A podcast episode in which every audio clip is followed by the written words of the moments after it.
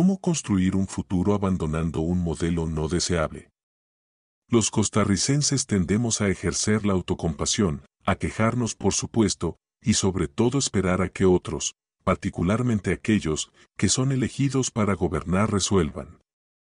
Debemos, sin embargo, percatarnos que cuando se opta por elegir, juzgando lo ocurrido en recientes elecciones nacionales, se hace por lo general de acuerdo a cómo el ciudadano se siente. Desencanto, enojo y desconfianza son criterios en vez de fundamentar su decisión en valores e ideales.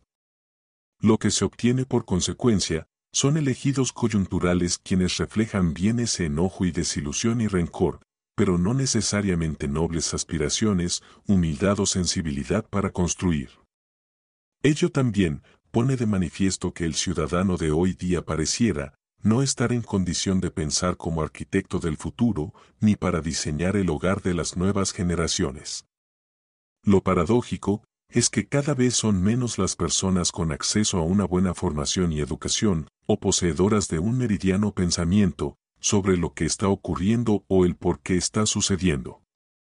Son ellas quienes pueden realmente aportar para construir y envisionar de un preciado y distinto futuro, a sabiendas de que el apagón educativo, el deterioro de los valores éticos y morales, así como la escasa formación humanista nos están pasando la factura. La cuestión es tratar de empezar a construir desde ya, con base a acciones conscientes, el mañana que merecen los que vienen. Debe prevalecer la urgencia de la reflexión profunda sobre el entorno, así como estudiar responsablemente, evitando ser esclavos de la superficialidad que inunda el manejo tecnológico no responsable, el que tanto contribuye a distorsionar el sentido de la realidad. Es imperativo renunciar a esas formas nuevas de alienación y conformismo que tanto daño le causan al espíritu y a la conciencia humanista. Construir el futuro implica un drástico cambio de rumbo, obliga al ciudadano responsable a asociarse con otros que tengan sus estándares éticos y morales en su lugar y a quienes tienen aspiraciones nobles y superiores. Asimismo, conviene el acercamiento con personas de conocimiento y experiencias positivas con quienes se pueda ir labrando ese anhelado día. Es una exigencia que además demanda evitar a toda costa la niebla perversa de negatividad y toxicidad del entorno a los que contribuye la propia inteligencia artificial. Aún, no estamos al parecer en capacidad de utilizar como debe ser esas herramientas en favor de propósitos mejores para la especie.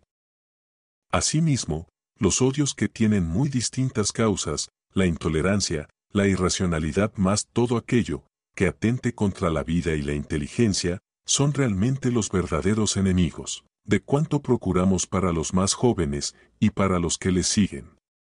La crisis múltiple, experimentada en estos tiempos, no debe ser otra cosa, sino el motivo para romper cadenas, para usar la oportunidad en ser mejores, y más estudiosos, y mediante la acción concreta, transformar la realidad.